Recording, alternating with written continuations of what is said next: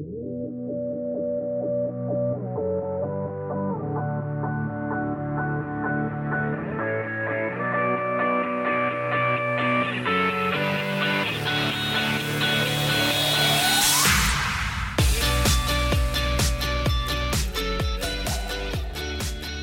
me take a couple of minutes and just introduce myself. My name is Leif, not Leaf.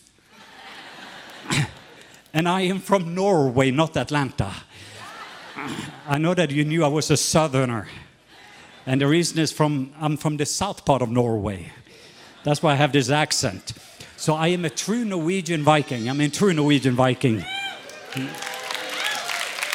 So when I'm, when I'm coming to Minnesota, this is like there's something in my heart. And yes, yesterday I drove all the way to Ingebretsen. And uh, half of the store were closed, but I was able to get me some Norwegian chocolate. And just, just for the memory stone of this area. I can't do that in Atlanta. So you're very blessed people. But anyway, on my journey, as I'm saying that uh, uh, I was going to take me back again, because even when I was watching the video and uh, this was only three weeks ago. And so I just came fresh back, and I've been on this journey, uh, especially in Pakistan for about 26 years, but also now lately Afghanistan. And just this, it's not just those countries, but that's a few of the places. And, and you look at the video, you maybe think I'm kind of a power evangelist, and, and that's one thing that we do. But I wanted to bring you back. Uh, I am 56 years old, married to Jennifer, and we've been married for 33 years. And uh, so here we are, a Norwegian Viking, marry an American Cherokee Indian. And we have African American son in law. So I can't wait to have grandbabies.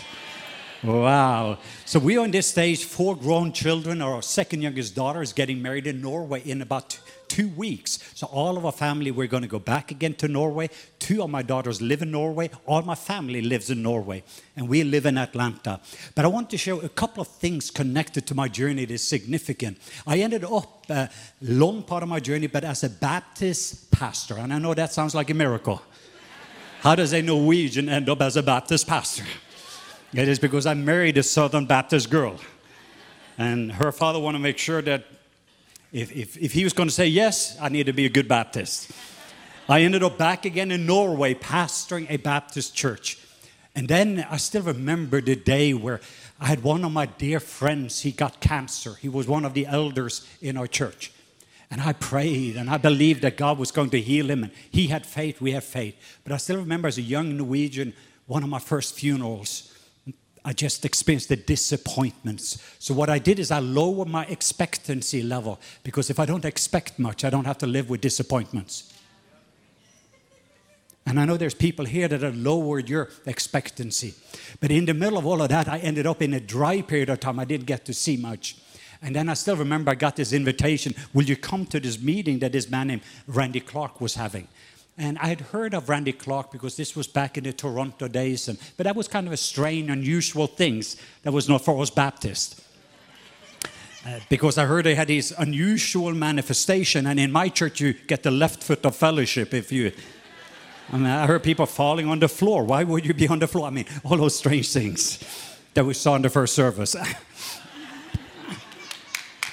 but anyway, I'm saying that again. So when I came up there, there was a small group of us we were meeting with Randy Clark, the Salvation Army, the Methodists, the Assembly of God. Was all the denomination, kind of a unity event. And then in the evening, we're going to have a big uh, outside healing meeting for the community.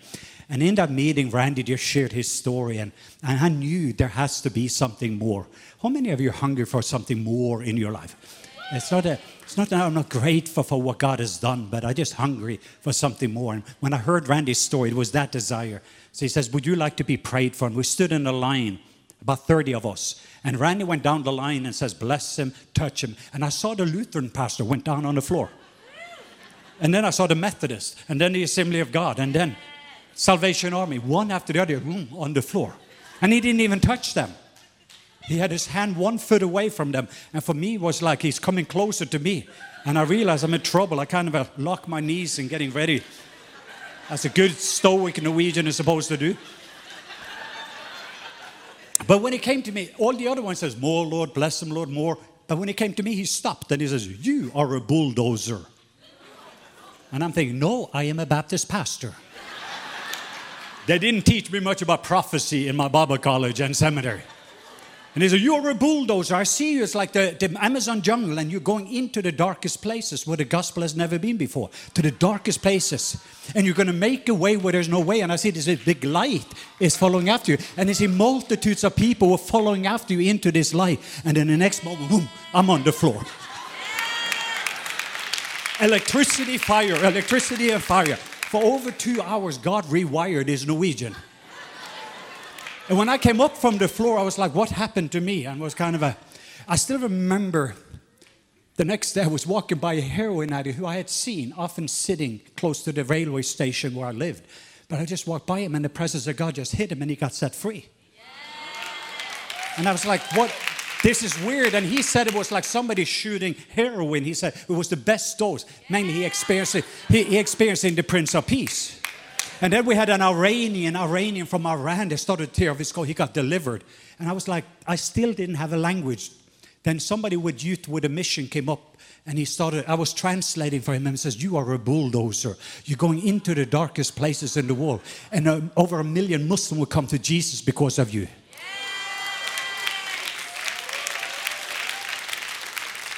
And I didn't even have a clue what this meant then. Make my story short broken neck, broken back, body cast. It was a long journey. Nobody says when you're a bulldozer you hit things, but things hit you. and uh, so this Norwegian body have a lot of scars and 12 major surgeries, 11 years on opiates uh, that I've been off since 2006. But it's been a, it's not been easy, but God is good. And the reason I'm saying is connected to my message today because I've been on this journey. But before I do, uh, I know my friend Larry Eiley is here, and, and there's a lot of friends. But we were sitting yesterday looking out the window, and there is a beautiful, majestic eagle. And, and, and Larry lives right down the lake. And I know for you that's kind of a normal, but for me it's significant because the first time I came here, God started to send eagles. And it was the first time that everywhere I went, God started to send eagles as sign even where there was no eagles. So for me, it's like a kiss from heaven that I'm about to do something. And it does something to my expectancy level about what God is doing. So, anyway, so I got overwhelmed. But then I was thinking my favorite story about the eagle. I wanted to read that to you. But before that, make sure I read a Bible verse so that this meeting is legal. so, if you have your Bible,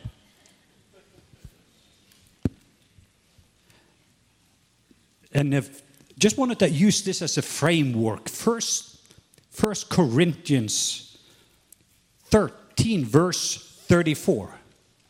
1 Corinthians 13, verse 34.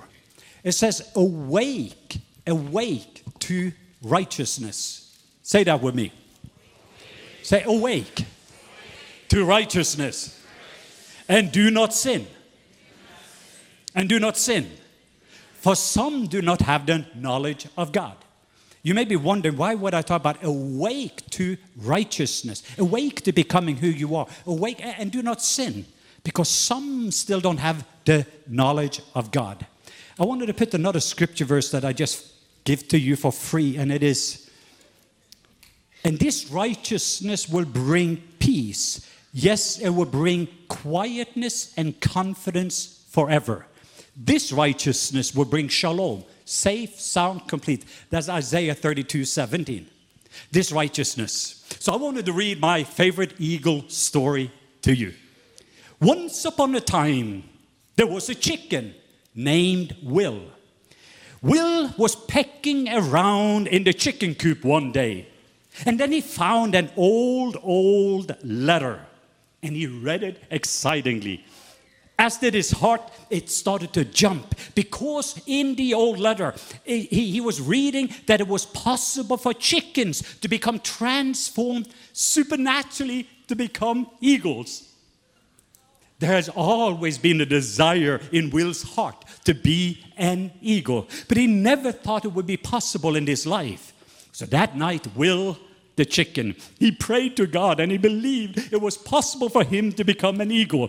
So, Will, he was praying and praying, and suddenly a bolt of lightning struck him and he became fully, he became a fully fledged eagle. Amen.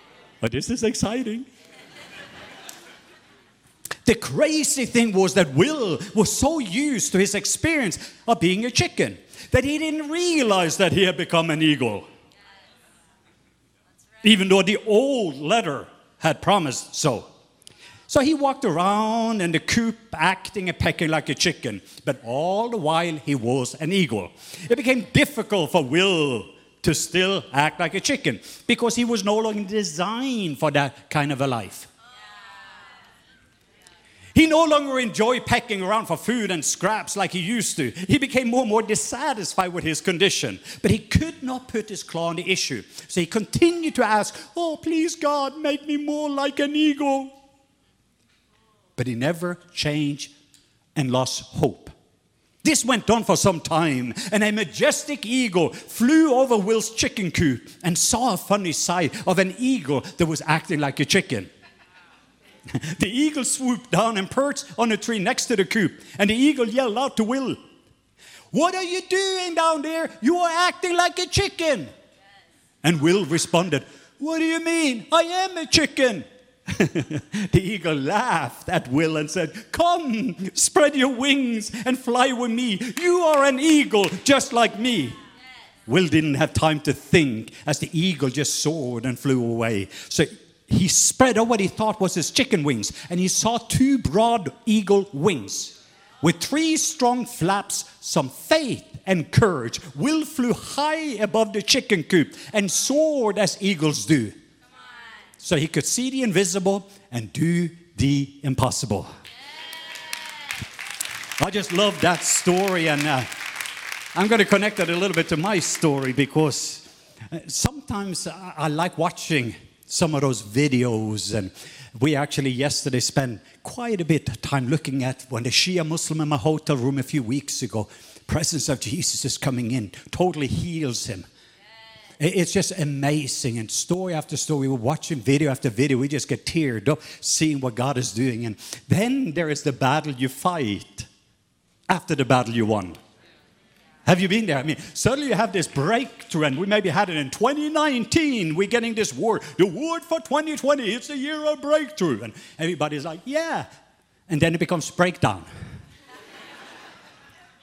we maybe have a promise it's going to be Sunday, but we didn't like Friday was coming before Sunday. But there is no Sunday without Friday. And then you have a two year Saturday between Friday and Sunday.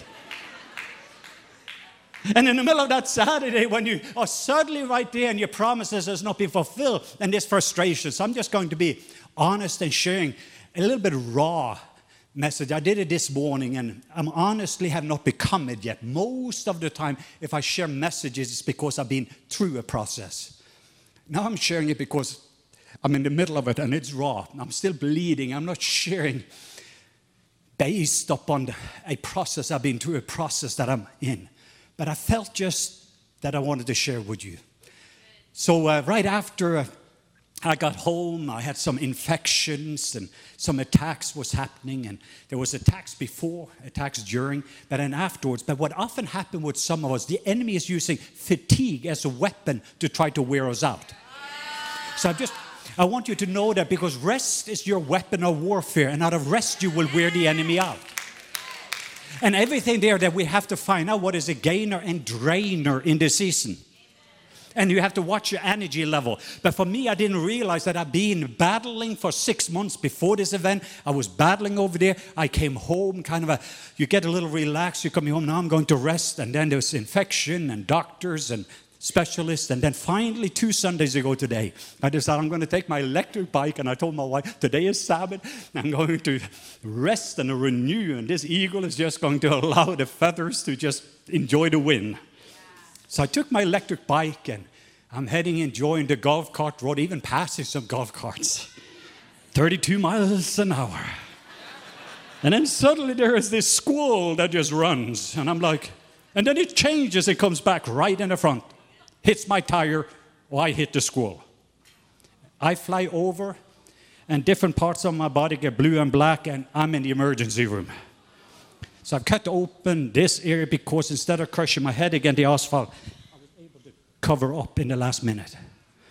And so anyway, so I'm there with cuts and bruises and black and blue and a couple of sprains and my whole body, and it's still about 80% well, so you can pray for me.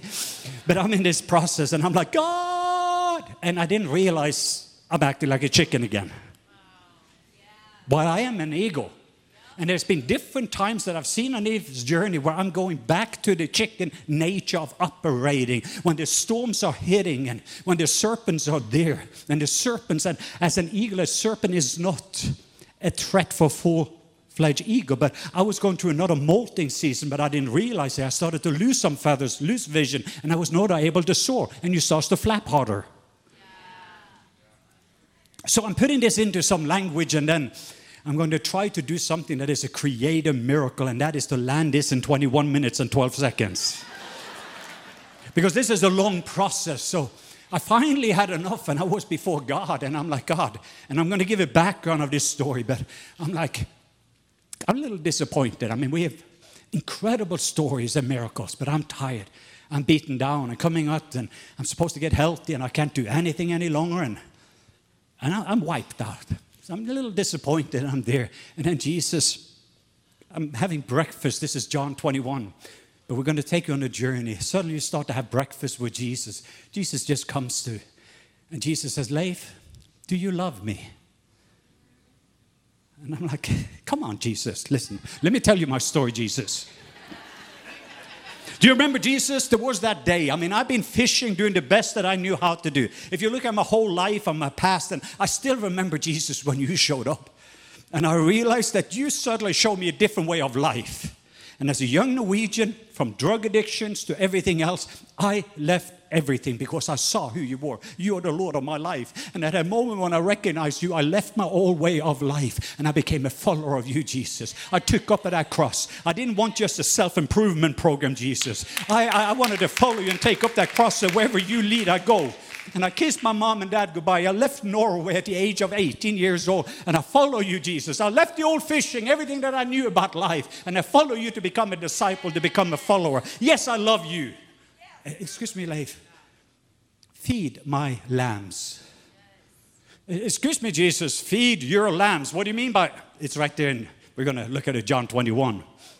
Feed my lambs. And then I remember somebody, these small little things one young person had been online and said some bad, bad things about me on being a false teacher and false prophet, and even about some of my friends. And then I walked into the office, a little busted and bruised, and they say, Oh, you got a package. And it was a hate package. There's been one of the false teachers or this and that, and I needed to clean my ears or would say have Q-tips.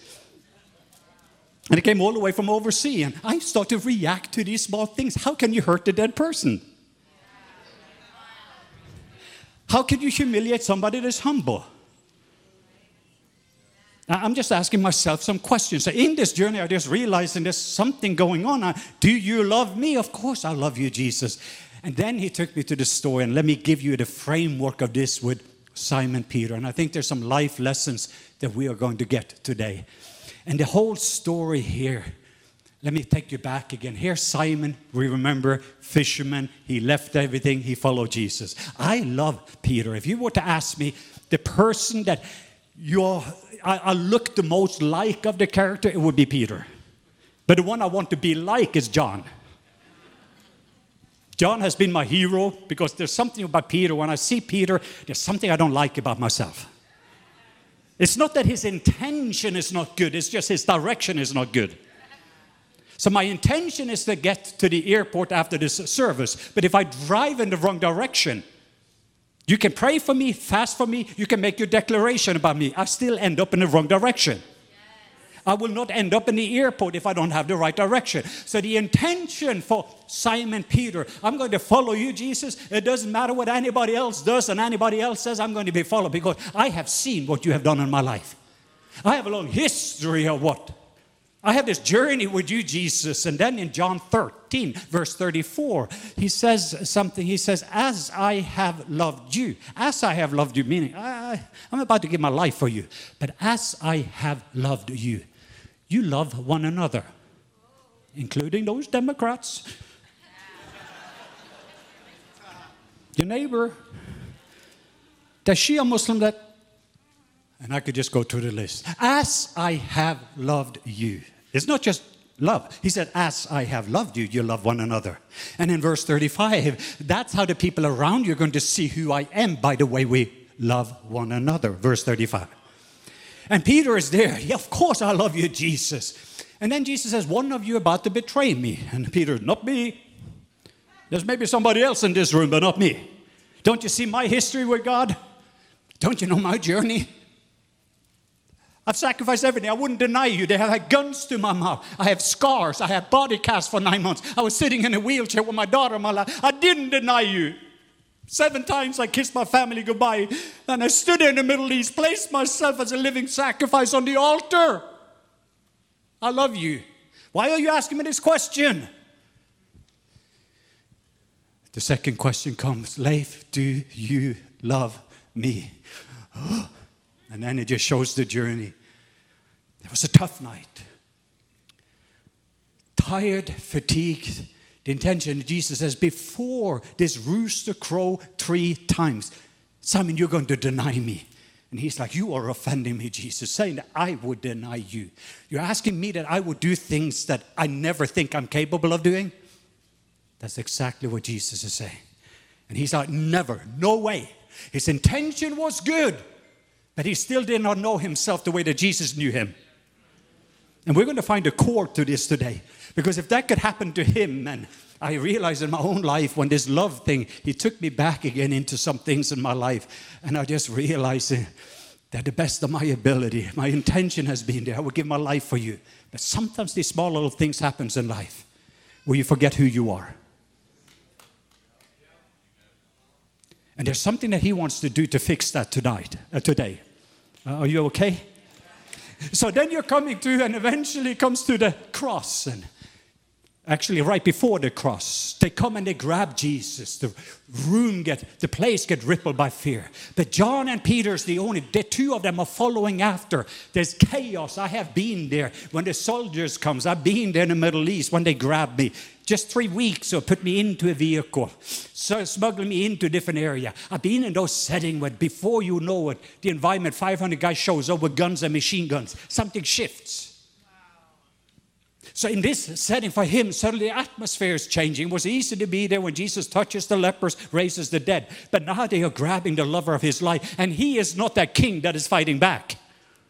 And when he's getting into this outer court, they take him in and into the house, and Peter's standing in the outer court, just like myself. Three weeks ago in Peshawar, the wealthiest man in the Pashtun world invited us to come to this compound, and everyone was able to come in because I had relationship and favor. So my team came in. John had relationship on the inside. And so he said, Hey, he's with me. So Peter was able to come inside the inner court. And when he comes there, there is a fire. And I'm here just to even remind some of us that in the tire, the season when sometimes we are struggling, the enemy is going to put the fire there. Beware this fire in this season that is there when you are tired. Sometimes you feel a little disappointed, you want to give up, and the enemy is going to try to get you to compromise at a fire. And you do not know when the enemy builds a fire in the front of you to warm you up, temporarily speaking, but it has a big cost later on. I just wanted to give that as a little. So he's coming there to that fire and he warms himself at the enemy's fire. And on the inside, he can hear as the torture begins against the lover of his life. It is cold, it is dark, and there's nothing you can do. You're just standing there to he.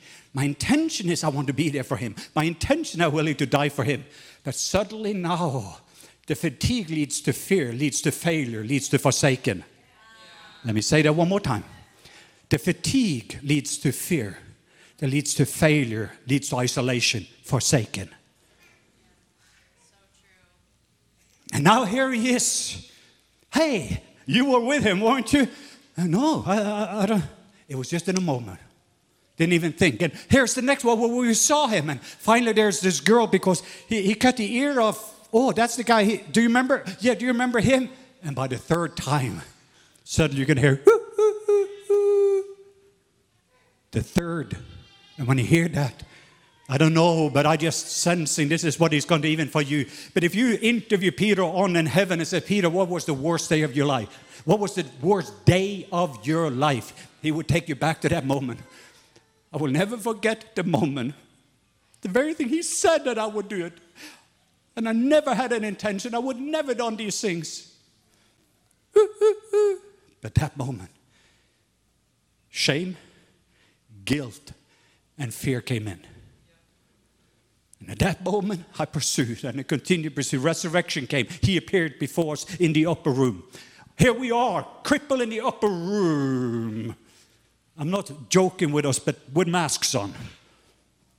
I mean, here they are. They, they, were full of fear in the upper room because there was a fear virus out there. What happened to Jesus is about to happen to us. John 20, verse 19. They were crippled there by fear.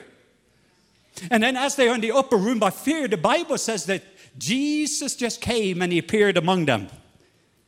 He didn't knock on the door because he is the door. He just filled that room with his presence. Say his presence. Say his presence. Oh, his presence changes everything. He fills that room with his presence, and he's not pointing to them or condemning them or anything else. He says, Peace be with you. And some of us, we just need peace in this season peace to your mind, peace to your body. He is imparting from his presence, he's imparting his peace.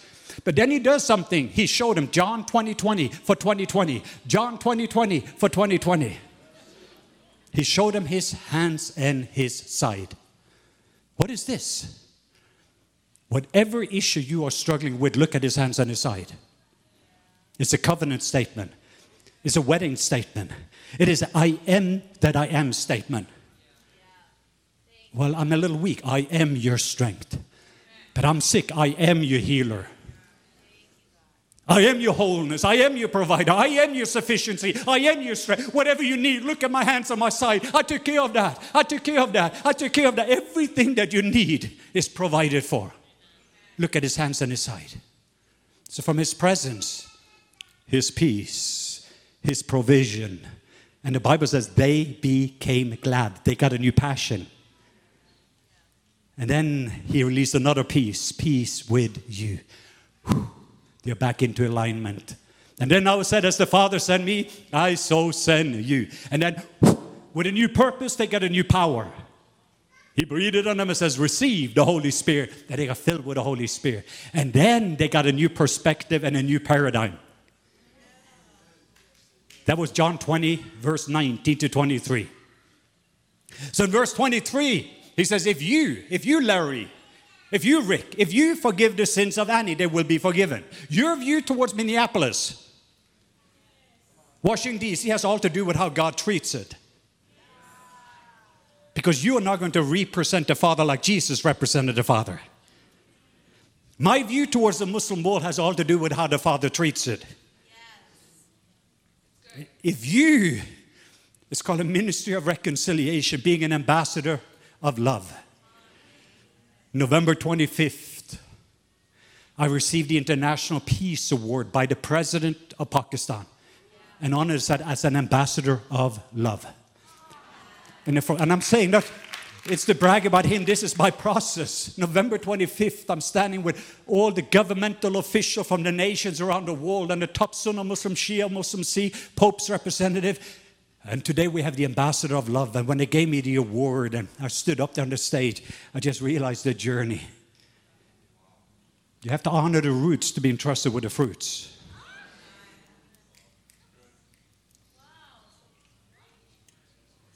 So in this moment, I just got so overwhelmed. And so now they're moving in, and then there's one more appearance of Jesus. And you maybe have had different appearances of Jesus, even in this season. I am heading to my main point. Are you guys okay? Then it starts in John 21. I still have eight minutes, but since this is the second service, if I go a little bit over, there is a little bit grace.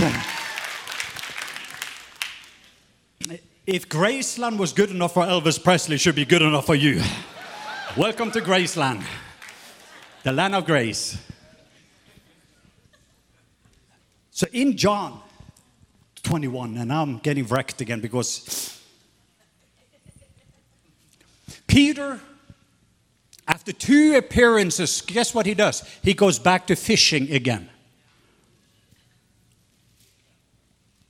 It's very interesting. Why would he go back to the old way of life? He has given up the old way of life to following Jesus.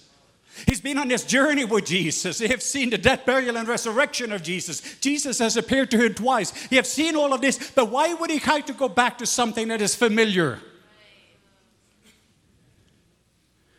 And the disciples join him, and as they're there, they're fishing all night and they get very little, or they get nothing actually. And I'm here even to say, many of you in this room, you are no longer who you used to be, but you have not become what you're supposed to become. And some of us, we try to go back to find what is familiar.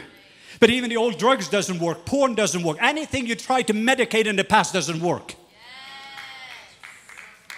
You're not getting satisfaction any longer. You're trying to find something, but there is nothing there. It doesn't work any longer. And you're trying to figure out where do I go? When you do not know what to do, you need to know where to go.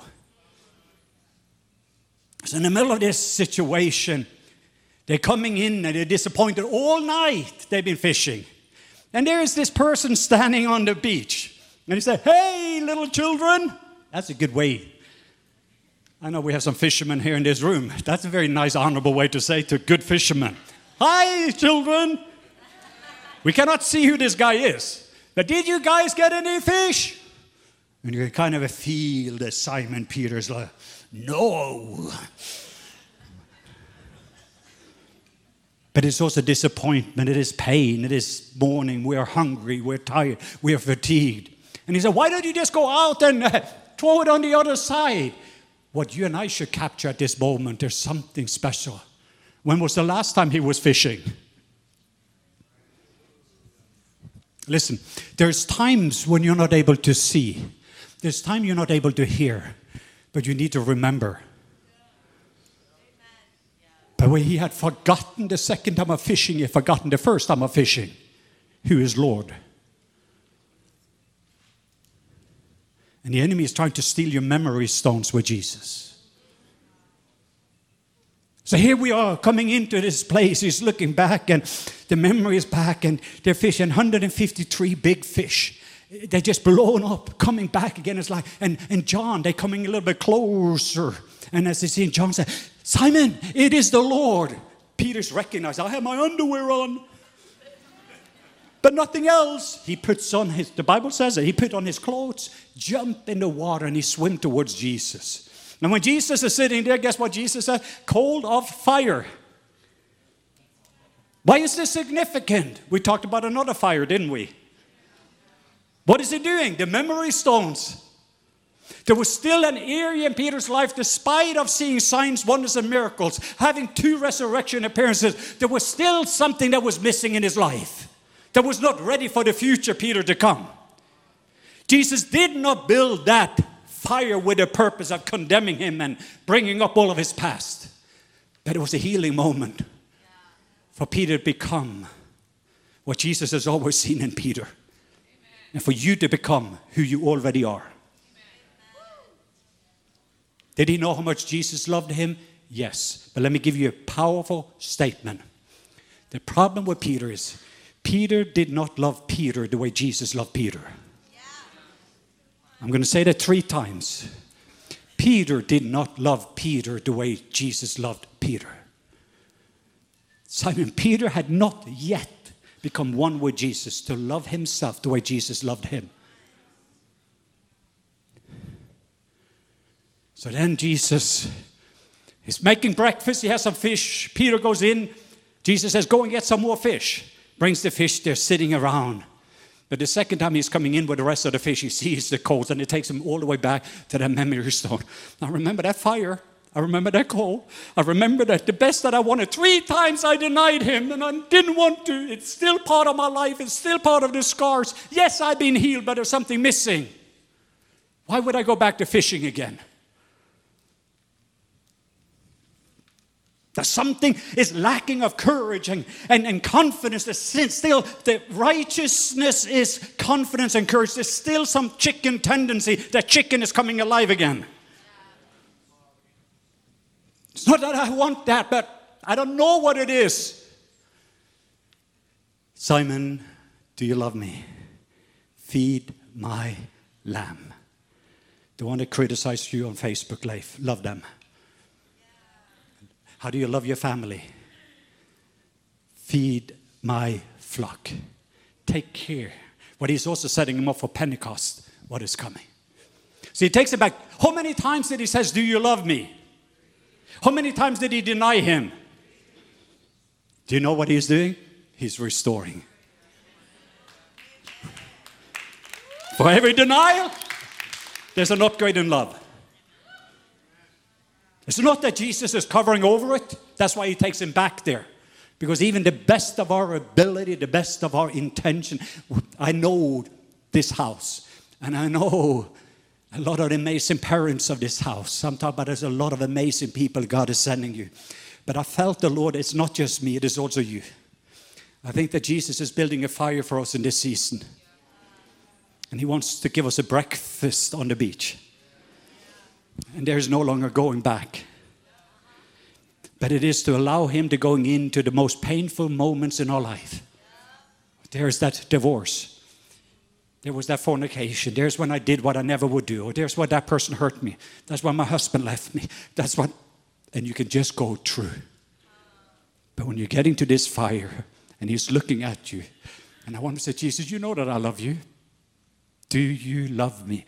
More than anything else, do you love me? Yeah, you know I love you more than anything else, more than my wife and my kids and my mom. Uh, doesn't work. Coming to the third time. I get offended and I see Simon got offended, and maybe you get offended. Jesus, why do you continue to drill me on this love question? I'm called the ambassador of love. I just won the award. Come on. If the president of the Islamic Republic of Pakistan awards me of something, maybe I'm getting a little bit of this love message.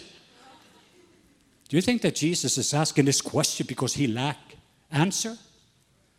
No, the question is not, do you love me? It's actually, where are you? Where are you, Larry? Where are you? Where are you is the question. And then as he's taking them back to that place, because he's going to set you on fire this morning. But this is a fire that makes you burn brightly without burning out. It is a fire of intimacy, but he's going to first deal with anything from our past. So you cannot be blackmailed any longer. He's visiting all those moments where the forgiveness is taking, but the healing is taking place. He's dealing with the very root issues in our life until you look in the mirror and you love you the way that He loves you. And then you can love. It doesn't matter who it is. You will love your neighbors, you love yourself, and the world would see who we are because we have learned how to love His way. Would you like to live and love like Jesus? But to do that, we need to have an encounter, a fresh encounter with His love the third time get offended Jesus, just like the first time. You know all things. Lord, Lord, you know all things. And then Jesus says, Simon, there was a time when you were young and you could go wherever you wanted. Go to this church, that church, wherever you wanted. But now, when you get older, I saw you reaching out your hands. What is Jesus doing? He's describing the death of Peter. 64 AD, Nero comes in. Chaos is coming into Rome. Peter's trying to escape, and they're coming in, and, and Peter runs, instead of running away, he's running towards. And when he comes in there, he says, Listen, I am Peter. And they crucify him. Some historians says upside down because he didn't feel worthy to be crucified like Jesus. The very one that denied him and betrayed him is the very one on Pentecost where there was no compromise, where there was a confidence, where there was a peace, there was a courage, there was something there that was taking place on Pentecost. There was another fire. And he never compromised the rest of his life. By the time he got to the end, he finished well. I feel like God is calling a group of people here to come to the second fire because He has a third fire for this house. And there's a Pentecost fire coming, and you're going to host revival fire, and it is going to be fireplaces all over the place, and the wind is going to spark fires to the different places. But today, if we can stand to our feet, and do you mind rising up to your feet? Can we just allowing the love test to go deep today? Wow. Are you guys okay? I, I hope, I know I'm going a little fast, but this is, he's overwhelming me with this. I'm not finished. I'm on the third question. Lord, you know everything. I know you're preparing a future. I don't know what it is, but I will trust you. But I know the reason you're asking me this question is not you just want me to take a little look and let love going a little bit deeper. Talked to my assistant that was out there between the services, and she said, Well, how do I know when? There was a moment in John's life when John, who was a lion, let's get fire from heaven. Let's stop the ones that don't vote like I do. Then, in a moment with Jesus, something changes. John started to hang around a lamb because Jesus was a lion that became a lamb so that we could become lambs that become lion. But when we roar, people will gather and not scatter because it comes from the lamb's heart. And Peter still had a little bit of this instead of the freedom. Peter knew how much Jesus loves me. But the missing piece, Peter did not love Peter the way Jesus loved Peter. Jesus loved Jesus the way the Father loved Jesus. That was the key to Jesus. So, my questions today it's just a love question. Can He take you back again to the most painful moments in your life and let love going into those places and heal it? No more shame. He's going to heal shame this morning. What is shame is you feel like with all those issues going on, who am I? Or what shame is telling you who you are not. Papa, God always tells you who you are. He speaks to your identity. Shame off you. Somebody say shame on you. I'm saying shame off you. And he's dealing with our root fear. And he's dealing with any guilt that we have carried with us even what other people has done to us. I have it in my life. He's dealing with it deep. But I want to be ready for the next Pentecost. I don't want to, to carry something from my past. I know that He's building a breakfast, He's having a breakfast with each one of us. But we're going to open up the altar. I know Pastor David is going to come up with me. And I wanted to minister to you, but is there anyone here that would like experiencing a new fire today? are just feeling the flames of love, the fire of love, a love that would spark in us so we can be the burning one, burning brightly without burning out. I just saw the earlier this morning, this altar was like a, excuse me, this, this front was like an altar. And I feel many of us, we're going to be like the sacrifice. And I know it sounds like a different gospel because we talk about grace and goodness and kindness and love, and I, I love that. And but there is something when the holy fire when we're just placing ourselves in the offering plate. I say, I don't know. You know everything. I just trust my life with you. And anything that is not you, I'm just allowing that fire of love to go back and take away all shame, fear, and guilt. And then starts to burn away. It's like the tongue of fire in Isaiah 6. It touches your lips and it cleanses.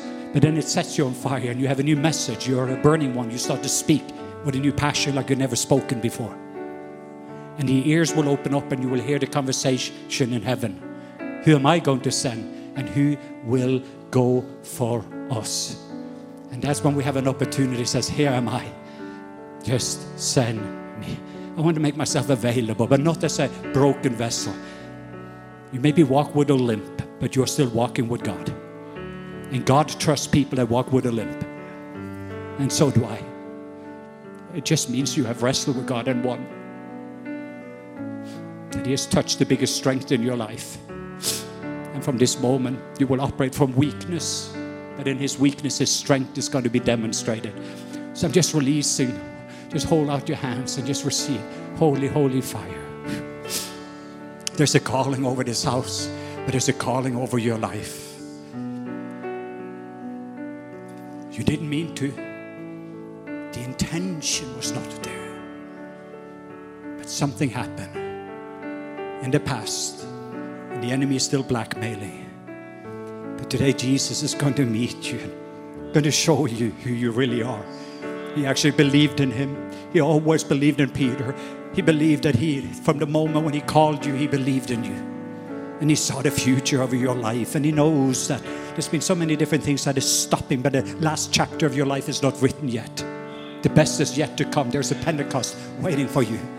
But he just wants you to meet him here and allowing the light of love going into those hidden spots. Because that perfect love will take away all fear. And what would happen in your life when there is no fear? There will be freedom. I just want to encourage you and Pastor Dave, and you just fill up the altar, and we're going to be here and praying. You're going to be just a sacrifice, and His fire is going to come. You're just placing you there on the altar of love, and let love going into those areas. Love heals. Love restores. Love makes all things new. Love covers over multitudes of sin. Love takes away shame. Love erases fear. Love takes away guilt. But it is just, it's not that He is surprised by anything in your story. He knows everything about you. He knows about your hiddenness. He knows what you're struggling with. He knows about the dark spots that is there. You cannot hide from Him. He knows everything about you. But what He's doing is bringing His light. When you're coming into the light of His fire here, and He starts to ask those questions, it's just, where are you in your journey? Let me invite you in so that you can see you the way I see you. I want to invite you in for you to love you the way that I love you. Let me restore some of those things that is broken. Let me restore the courage and the confidence. Leif Hetland, you maybe have some scars and there's some brokenness and you may be seeing some things, but I have something new and I'm doing something new, meaning it has never been done before. So you're willing to say yes? Father, just baptize us afresh again with your love. Let that liquid love, that liquid love oh, from heaven, just go into those deepest root area in our life. To that little boy that was in his mother's womb, this little Leif Hetland, when my mom had surgery to the 12 year old when he was being abused, that love went in. To the one that struggled with addiction when love came in. And love just goes in and heals and makes things whole. Holy, holy, holy fire. Look at all these beautiful, beautiful sons and daughters. Thank you for the beautiful, beautiful destiny. And some of you today, you're going to receive Jesus. You're going to be wise. You will recognize that He is Lord today and He is worthy to follow not to improve your life. And it is not just to be able to make life a little bit better and, and you are the lucky one and everything else. No, this is somebody that saw that you didn't just have a little bit back pain and you went to the doctor and he prescribed and you went to the chiropractor, massage therapist. No, it was actually bone cancer and you were dying. And he took the cancer for you. It's called sin. It was actually a pretty serious condition. And there was nothing you could do about it. It was not just there was a little tune up. No, he came and he realized there was absolutely nothing you could do. And there was nothing nobody else could do. And he took your place. He is worthy of it all. He's worthy to just lay down your life. He bought you with a price. You belong to Him now, and you're becoming free when you're stepping into that place and saying yes to Him and follow Him. And even if we're going to have the ministry team here, going to be at the altar. But if you wanted to surrender, you maybe had Him as Savior, but today He will be the Lord of your life. But even on the journey of that Lordship, there's been some bumps in the road. And He's coming and He's going to bring you into the future you. So the best of Larry, the best of Leif, the best of each one of us in this room, the future us is going to, whoa, become clear.